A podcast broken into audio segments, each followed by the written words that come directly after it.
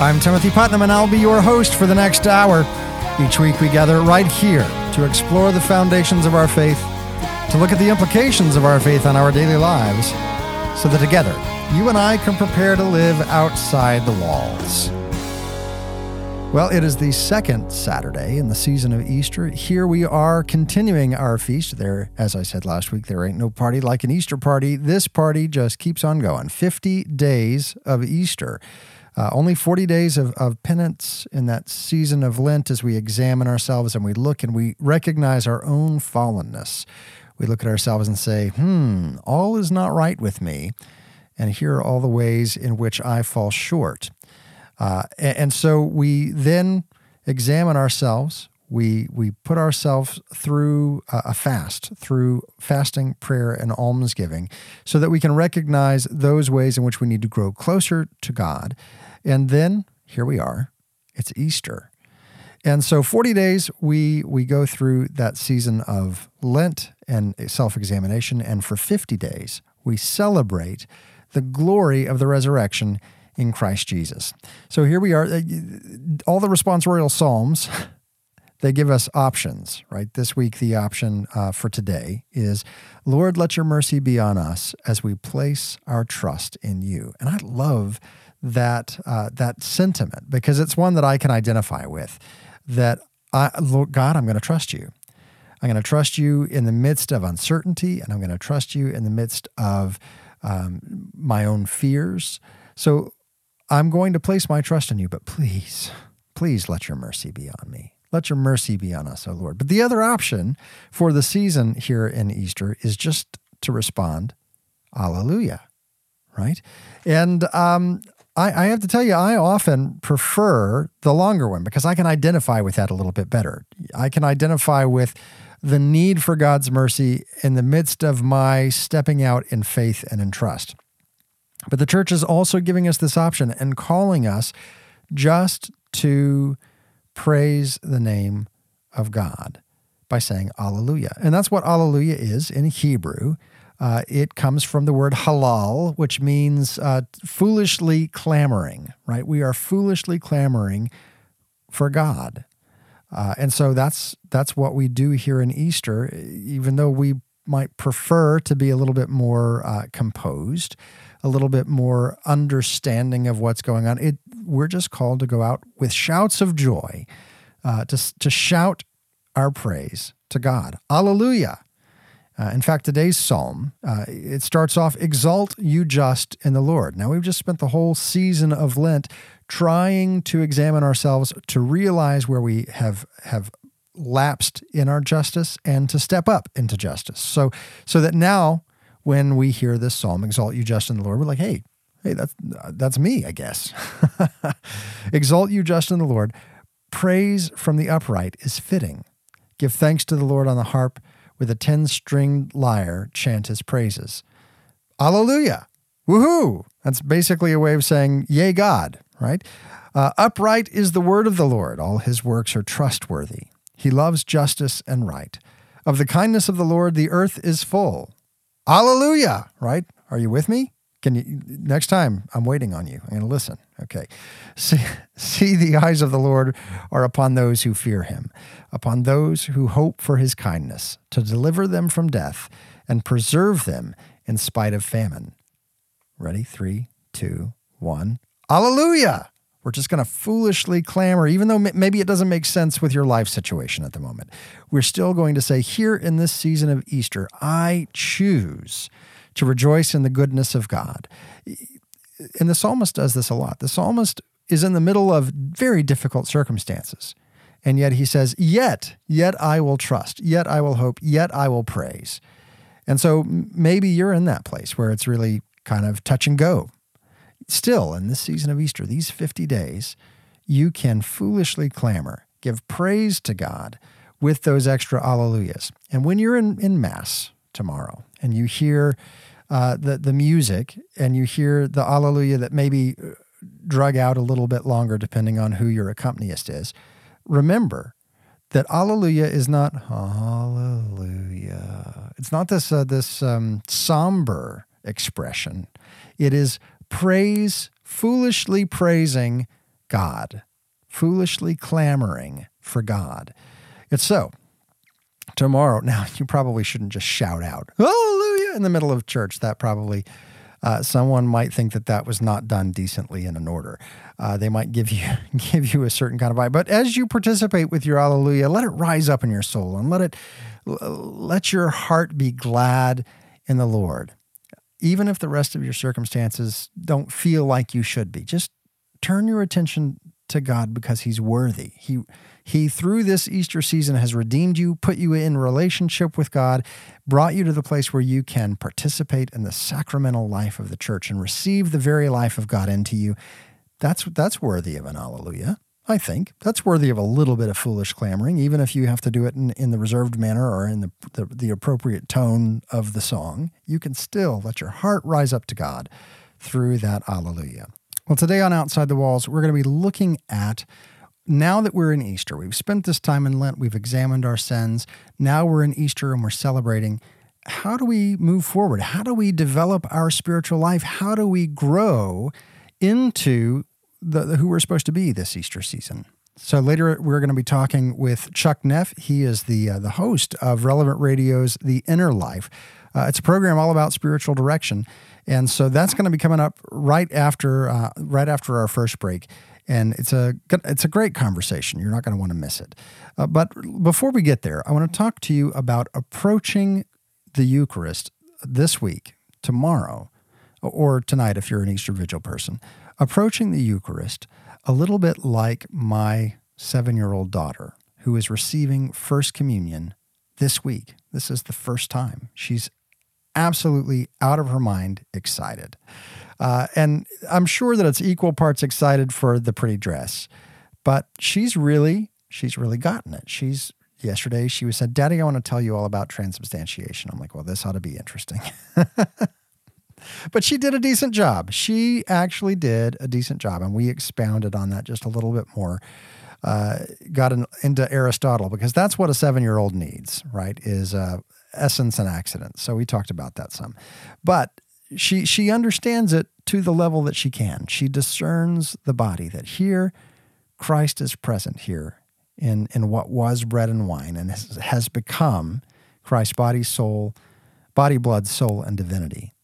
And and he gives himself to us to nourish us uh, spiritually, physically, to draw us into his life, his divine life. And she is enamored by this fact. Of course, this is my daughter who wants to be a nun. She's seven. Uh, and so, I mean, you have to take that into account as well. But you look at the Eucharist through, through the eyes of these second graders who are approaching it for the first time, who, without question, without doubt, look at the Eucharist and say, Oh, that's Jesus up there. That's Jesus in, in that consecrated host and in that uh, consecrated wine and that chalice. That's Jesus. That's Jesus up there in the tabernacle. And so, you know, seven year olds, they're going to bow differently. They're going to genuflect differently. Some of them do it very perfunctory because this is what you're supposed to do. But seven year olds get a sense of wonder. They, they still have uh, that, that just sheer awe at the world in general. And, and so to watch, to watch this seven year old girl approach the Eucharist, realizing that this right here is Christ. That's a big deal. And, and it affects me as a father as I watch her coming to terms with what the Eucharist means, with the fact that, yes, it still looks like bread and it still tastes like bread and it still looks like wine and tastes like wine, and yet it has become Christ. That's, that's the kind of awe I need to approach it with not with this materialistic understanding of the world and of how things are put together, but because that's really not what the Eucharist is about, but with this understanding of of reality, of heavenly realities. Uh, you know, so many people think that the world is all that we can see, feel, touch, smell, and sense, and yet this world uh, that we experience, it's very real, but it's it's only part of the it's like part of the complete breakfast it's only part of the real world so uh, the way i explained it to her is you know i've got a chair that i sit in on a regular basis and it's a chair not because of what it's made of but because of what it is. There is an isness to the chair that I can look at and say, hey, that's a chair. And that chair could be made out of leather, it could be made out of uh, of wood, it could be made out of concrete. And I'd still look at it and say, that's a chair. And so, too, uh, the bread uh, and the wheat are those things, those ancillary properties to the Eucharist. They are not that which makes it what it is, the isness of the thing. Rather, those are the things uh, that that are ancillary to it. And so, the Eucharist, uh, that this this thing used to be bread because what it was, the isness of it was bread. But now, even though it still has the same properties, even though it still consists of wheat, it's more than the sum of its parts. And through the power of the Holy Spirit, now this, this thing has changed. The isness has been replaced. The isness of bread and wine has been transformed entirely, transubstantiated entirely into body, blood, soul, and divinity of Jesus Christ. The substance, the isness has changed. And so that's what we receive this, this blessed Eucharist, this gift of sacramental grace that comes to us. Enjoy it. Say an Alleluia in praise to God this week receive the Eucharist like a seven year old. When we come back, we're going to be talking with Chuck Neff, host of The Inner Life on Relevant Radio, about spiritual direction and much more. Join us over on Facebook.com slash Step Outside the Walls. On Twitter, the handle's at Outside the Walls. Don't go anywhere. We'll be right back.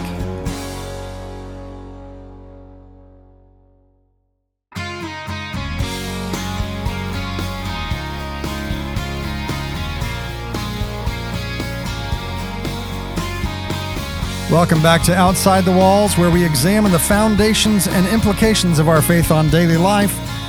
I'm Timothy Putnam, your host, and today we have the great pleasure of talking with Chuck Neff. He's the host of The Inner Life on Relevant Radio. You can hear that each weekday at uh, 12 Eastern, 11 Central, either at your local Relevant Radio station or on relevantradio.com. Chuck, thanks so much for being on the show today. Timothy, my pleasure. How are you doing? I'm quite well. So here we are. We're in the, the end of the second week of Easter. We spent all of Advent, way back when, focusing on the fact that all is not right with the world, but but that it can be, and that Christmas and the incarnation shows us the, the way that that happens. That that all is set right with the world, that justice and peace rule. And then we come to Lent, where then we turn and recognize that all is not right with myself. And now here we are in Easter, where we know that it can be through uh, through the the redeeming work of Jesus on the cross. That He's made a way for us to be in relationship with God, and so here we find ourselves. We spent the last uh, six weeks focusing on our own fallenness. And I brought you on the show today because I want to talk a little bit about how do we go about, now that we've recognized our fallenness, beginning to improve our our relationship with God. And you've got this weekly show where you you do basically invite priests from all around the country to come and give spiritual direction, kind of get people used to the idea of spiritual direction in a radio format.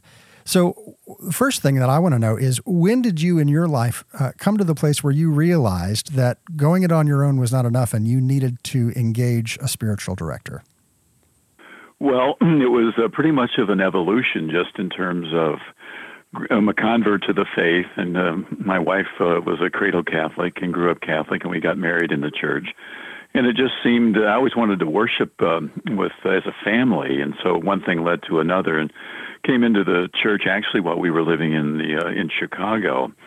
And uh, one thing led to another, and it was just kind of an evolution. And I say an evolution, but it was probably just a deeper and deeper experience of God in my life and not wanting to settle for what I had, that there had to be more than that uh, in that relationship. And so one thing just kept leading to another, and it just has become a, a deep and personal relationship.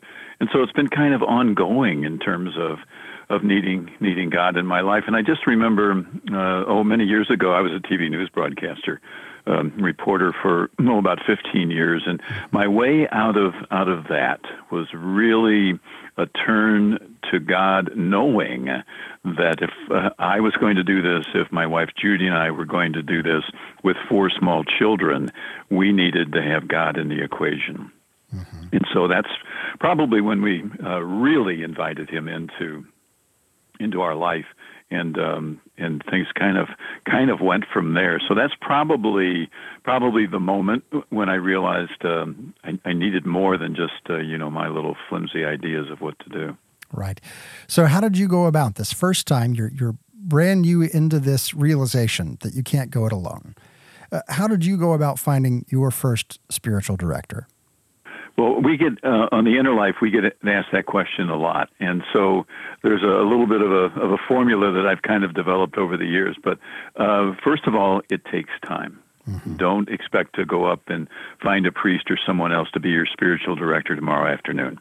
So, but what I always tell people is start with your parish priest. Mm-hmm and you're not asking him to be your spiritual director. You are telling him that you are interested in spiritual direction, and does he know anyone who might help?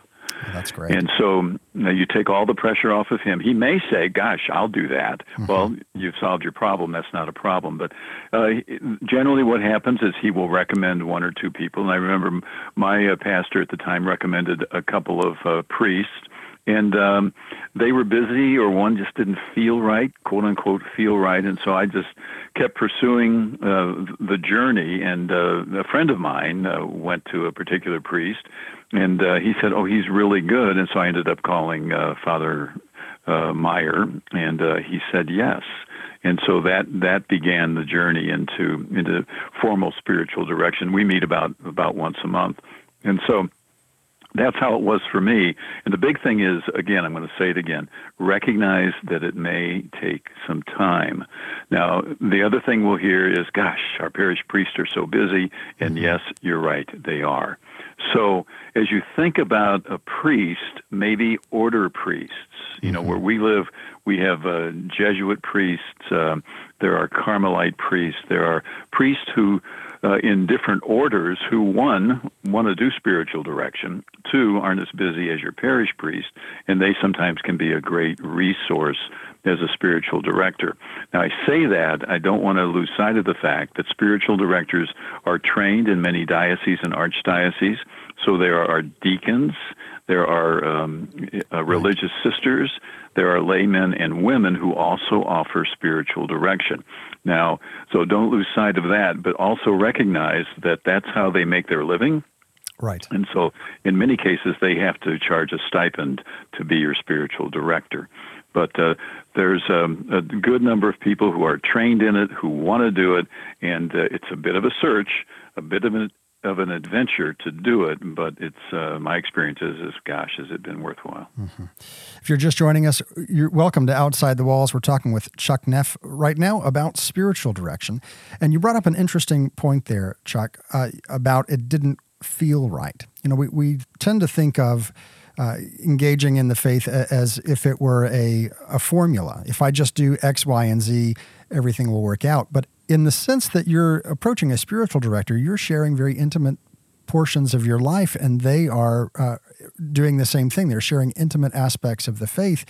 Uh, we would never expect that you go you, first blind date you say hey would you marry me right there's this this growing in intimacy and, and getting to know the person and knowing if there's uh, really a fit there if if the charism of that priest or or the focus of their ministry is something that fits with the the focus and direction of of your own life.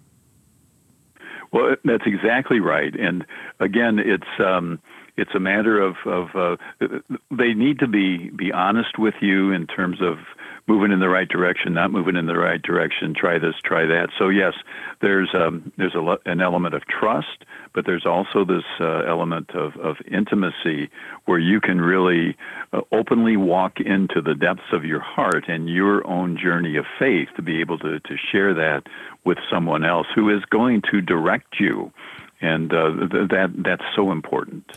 Now, let's talk for just a moment, Chuck, about the difference between spiritual direction and pastoral counseling, because a lot of people uh, would equate those two things, and, and they're very different processes. Well, and I don't know too much about pastoral counseling. I can tell you that in terms of spiritual direction, I'm just looking for help on the journey. Mm-hmm. I mean, there's some days I get up and uh, probably fall flat on my face, and there's other times when I'm walking down the road and don't know what to do, and uh, so my spiritual director becomes a, a source of um, direct. Uh, of intervention, if I can use that word, but in terms of of getting getting into the journey and saying yes, you're on the right track, or try this, or or try something else, but also saying, you know what, step back away from that. Don't mm-hmm. don't do that. Have you thought about this?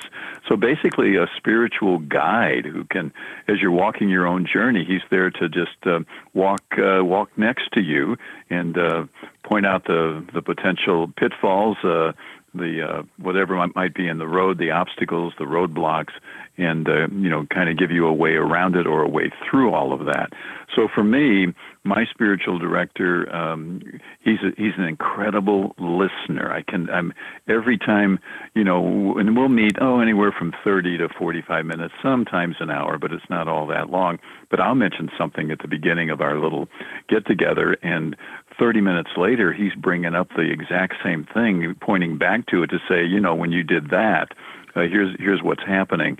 So he's a great listener, mm-hmm. and it's really it's really not so much about solving your problems, but it's about listening and providing direction on on this roadmap. Right. So here you are. You've you've experienced this spiritual direction in your own life. Somehow, someone or or through the gift of the Holy Spirit uh, nudging you, you decided, hey, let's introduce a, a, wider audience to the concept of spiritual direction. Why don't we do a, a live radio show? Uh, explain to me that moment, that that spark of inspiration when you first coming out of broadcasting and, and television network, you've said, hey, let's let's jump on the radio, let's talk about spiritual direction. Well, I had done a little bit of radio in my uh, in my television career, and I I didn't like it at all. I mean, I'm telling you, I didn't like it. And so, Relevant Radio approached me about doing a program, and I thought, oh, I don't know if I want to do that or not. But I thought, oh well, what the heck, let's try this. And uh, Timothy, I got to tell you, I feel like I was born to do this. Mm-hmm. Everything, everything I've ever done, from our production business to television to interviewing people to learning how to listen and follow up, and it's like it all came together in in this radio show. So it's just been providential, if I can use that word. And so we had no idea if it was going to work, but ten years later wow, has it been a good idea? The yeah. the letters we get, um, people calling in and being so appreciative of the priest just sharing part of his his own life, uh, his own crosses he was bearing. You could hear it in the callers, the hope they received um, from hearing that story. And to me, th- th- that's the key to what we do. We try to share stories, our own stories, but we also try to get our listeners and even our priests to share their stories. Because, Timothy, I got to tell you, we go through life thinking we're the Lone Ranger. Nobody could be as angry as I am, or as upset as I am, or as afraid as I am. And the reality is, we are all alike. We are all alike, and our stories give one another strength. We're going to continue this conversation with Chuck Neff, host of The Inner Life on Relevant Radio. For more information, go to relevantradio.com. In the meantime, join us over on social media, facebook.com slash step outside the walls. On Twitter, the handle is at outside the walls. And tell me your story. I want to hear from you. We'll be right back right after this.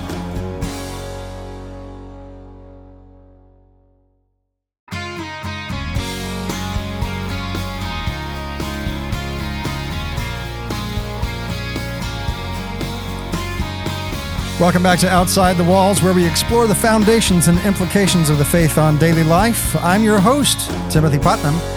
We got a great show today as we are talking with Chuck Neff, veteran broadcast journalist who's currently the host of The Inner Life on the Relevant Radio Network. You can listen to him every weekday, uh, 12 Eastern, 11 Central on your local relevant station, or if you don't have one, no problem. You can get it on the Relevant Radio app which you can download over at relevantradio.com. There's any number of ways to listen, and they all involve the words relevant radio. Chuck, thank you so much for being on the show today.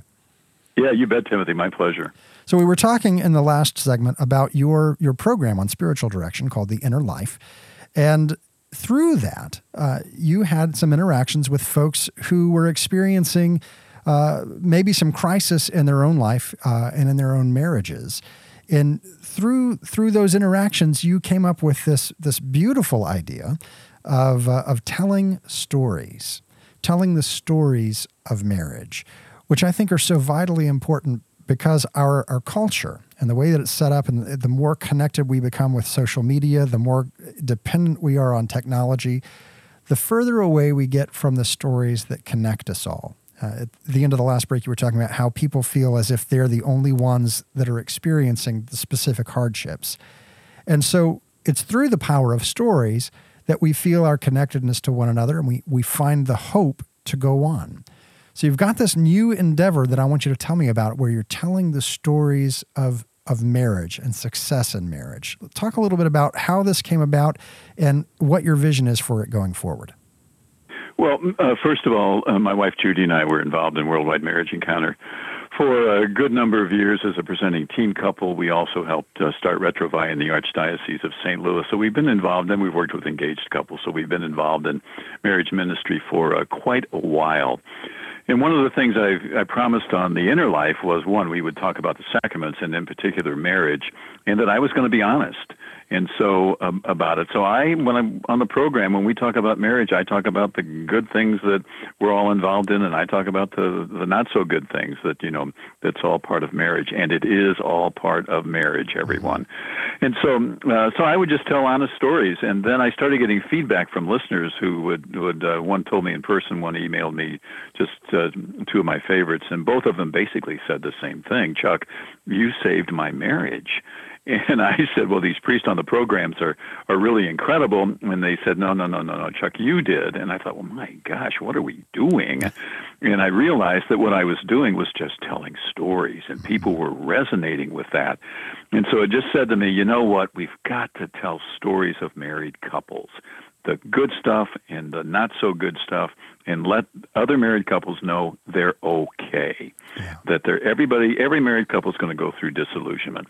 The the moment when you say my gosh what was i thinking? Why did i marry him? Why did i marry her? And well you married each other because you love each other. And but you get to those points where you're just going to say oh my gosh what are we thinking about? But uh, this series it's called the promise uh, it, it's just telling stories of married couples so other married couples can very directly know that they are okay. We say in our marriage vows, good times and bad times. We don't say bad times because bad times might happen, bad times do happen. Yeah. And so, what are we going to do with that? So, this series is just a series of stories of married couples designed to tell other married couples that that they're okay. Stick with it. Keep loving one another even when you don't feel like it. Well, you know, we, we look at uh, marriage, we're, we're, impacted by our culture. First of all, most of uh, mo- statistics say that most of us are growing up in broken homes today, and so we don't have those pictures of a solid marriage. A lot of uh, a lot of the people in our culture, specifically those who are approaching marriage today, I interacted with people who did not, could not name in their 25, 30 years of life a single positive example of marriage, of one that stayed together despite the bad times. And, and so, this idea of one being vulnerable with people you've never met, we like to put our best foot forward and oh, yeah. make everyone think that we are the, the, the pinnacle and paragons of, of righteousness and holiness, and never, never a, a wary thought crosses our mind.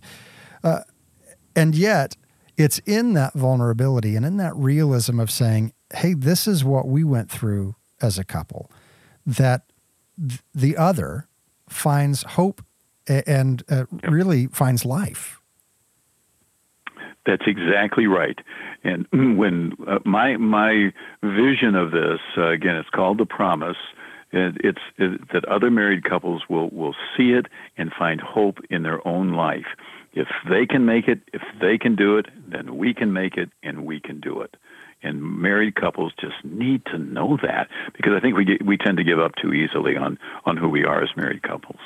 Well, I think it's partly we have this idea of love. You know, when we when we get engaged, when we are in those early years of marriage, we're in a very affective relationship. We we have an emotional response to the other person and and that aids us and gives us support in overlooking some of the negative things. But as that begins to wane, uh, as we get a little bit more familiar with our spouse, uh, I think that that can create um, the illusion that oh well now I'm now I'm having to muscle through this on my own. I don't have the same emotional responses that I used to have, and we can get very easily discouraged.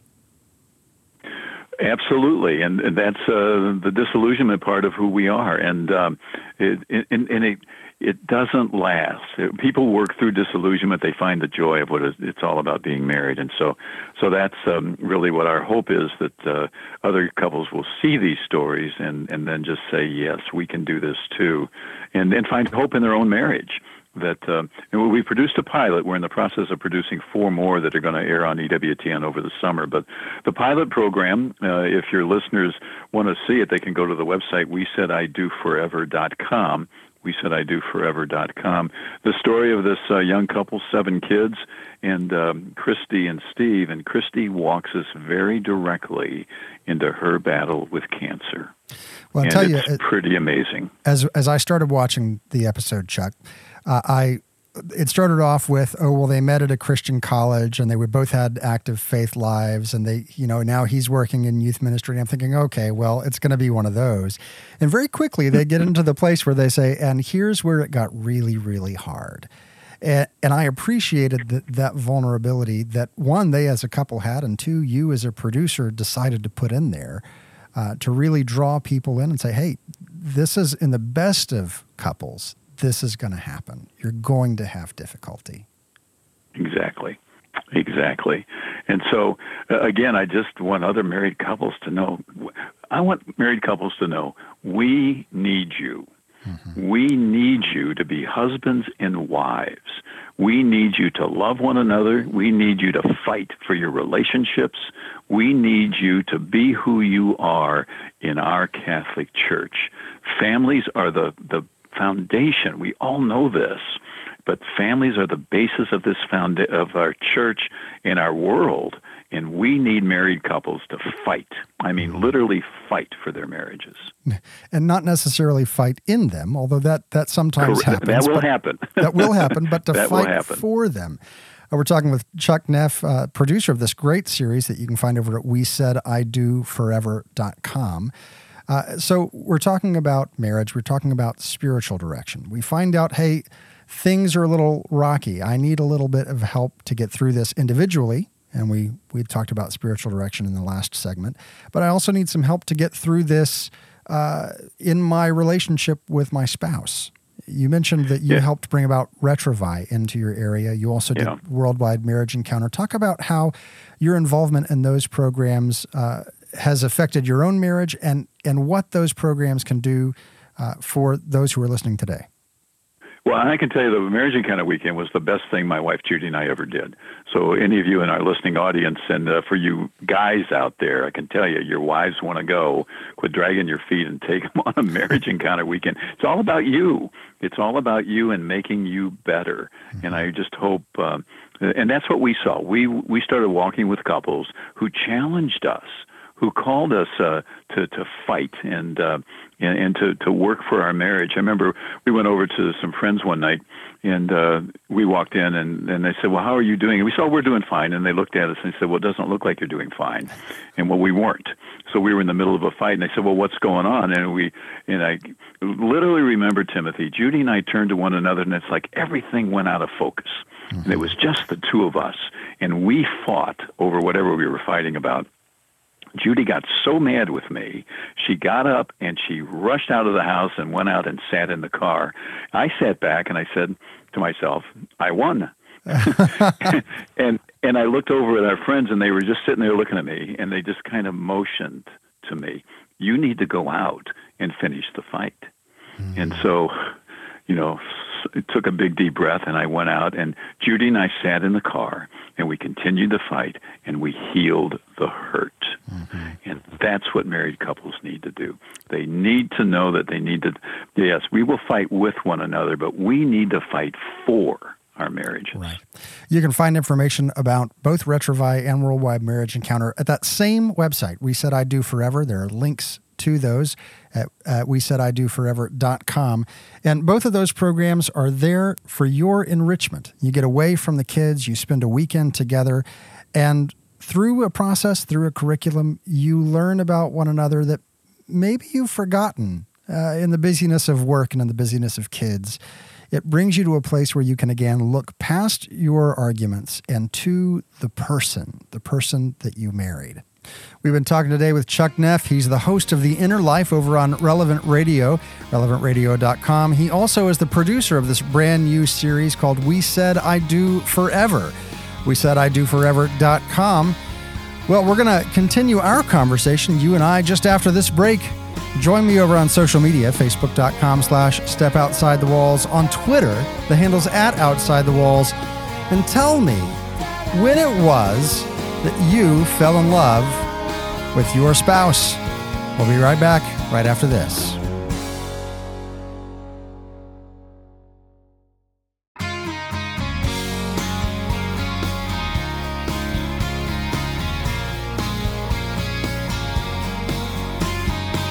Welcome back to Outside the Walls, where we explore the foundations and implications of our faith on daily life. I'm your host, Timothy Putnam. So glad that you're here today. We've had a great show. We've been talking with uh, Chuck Neff. He is the host of the relevant radio program, The Inner Life, which is all about spiritual direction. We talked a little bit about his experience with spiritual direction and the power of a story. We've talked a little bit about his own marriage and his desire to help others grow in their love for one another and to grow in love for their spouse. Uh, if you missed any part of the show or you want to share it with someone else, have no fear. It's all archived right over at OutsideTheWalls.com. Uh, you can also go to your Apple Store, your Android, um, Google Music Store, any of your podcast aggregators, type in Outside the Walls, find this show, and subscribe. It's as easy as that. It comes straight to your phone. And, uh, and you don't even have to think about it. It just pops up and you click play and we can have this fun conversation together. so, we've talked a little bit about today going from recognizing we're in the midst of Easter and, and growing in our spiritual life individually and growing in our spiritual life as, as a person who's married. Now, I want to talk to you because today is also the feast day for St. Catherine of Siena. And there is this absolutely beautiful uh, pouring out of her heart to her true love. Catherine of Siena, this beautiful uh, story, doctor of the church, beautiful uh, servant of God. And she has this dialogue on divine providence that we're going to read today because she's this is her love letter. She's pouring out her heart uh, to her deepest love. And even if you're not a, a Catholic sister, even if you could never be a Catholic sister because either you're married or you're uh, a guy or or any other kind of thing like that, you can still share this same passion that she had. You know, that's the whole point of the saints is as we look at their lives and we witness their their fervor and their zeal for the love of God, we can say, hmm, that looks intriguing. I think I want some of that. And so uh, let's together Let's take a listen to this dialogue on divine providence by St. Catherine of Siena, Doctor of the Church. Eternal God, eternal Trinity, you have made the blood of Christ so precious through his sharing in your divine nature.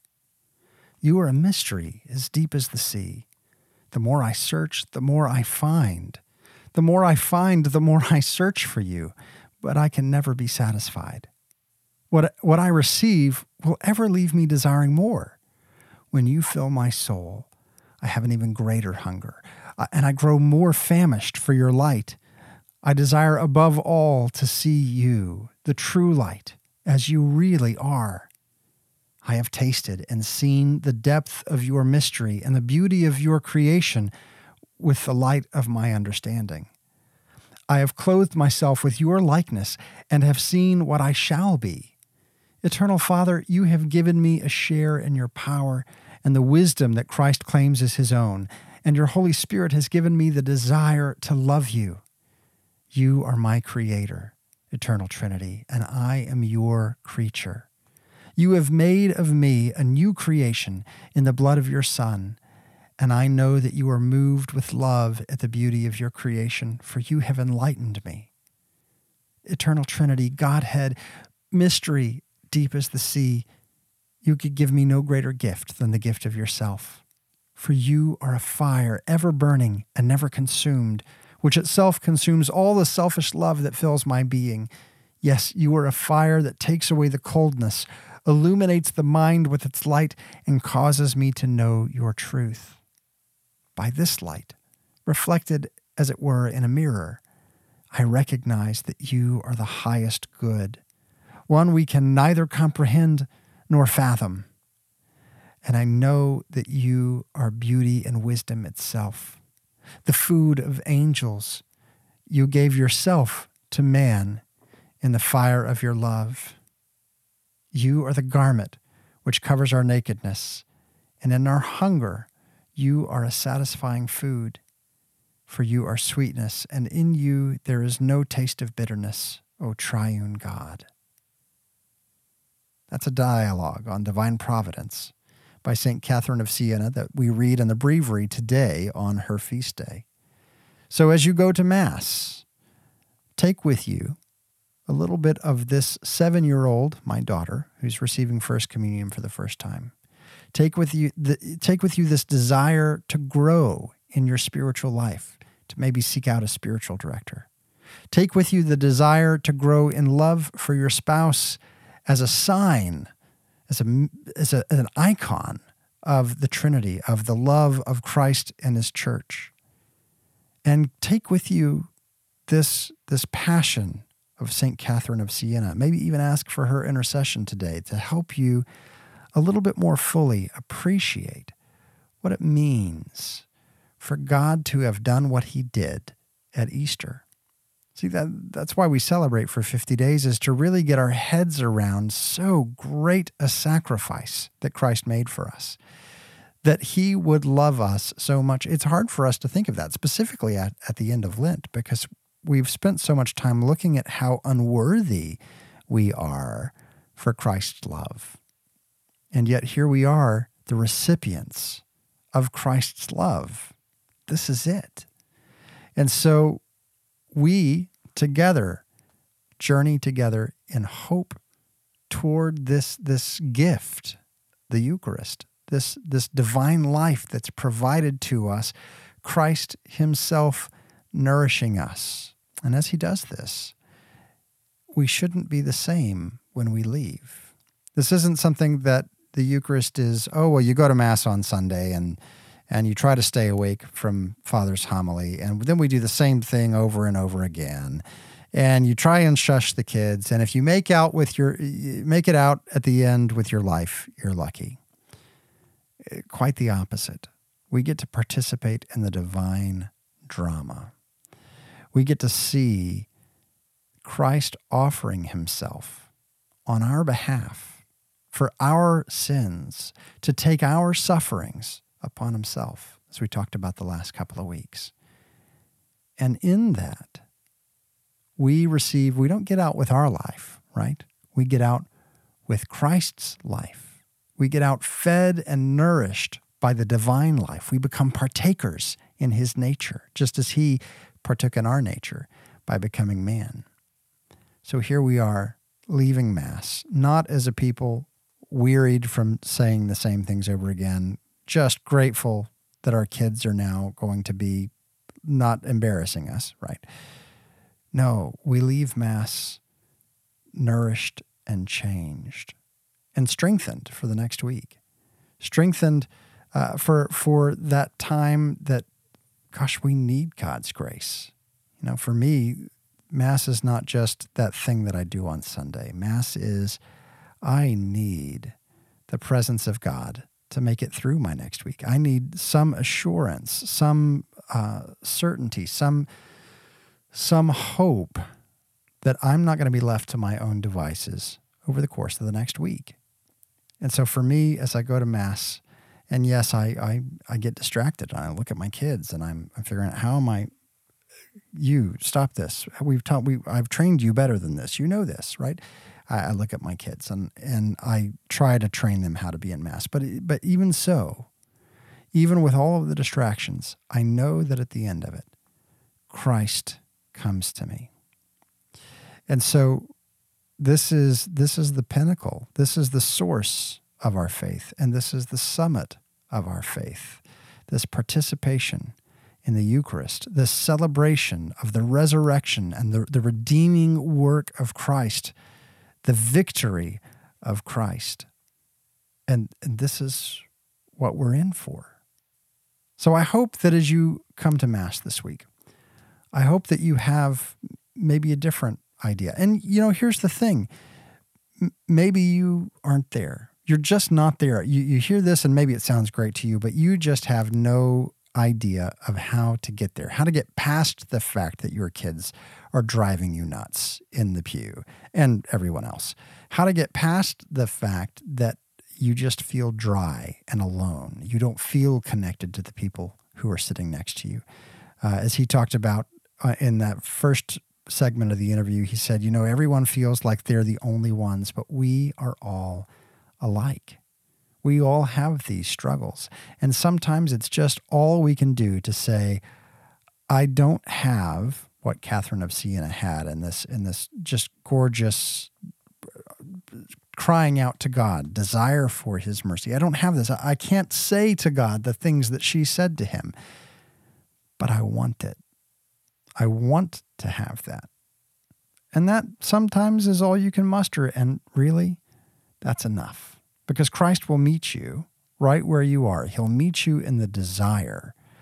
And that is sometimes enough. It's the start of the journey.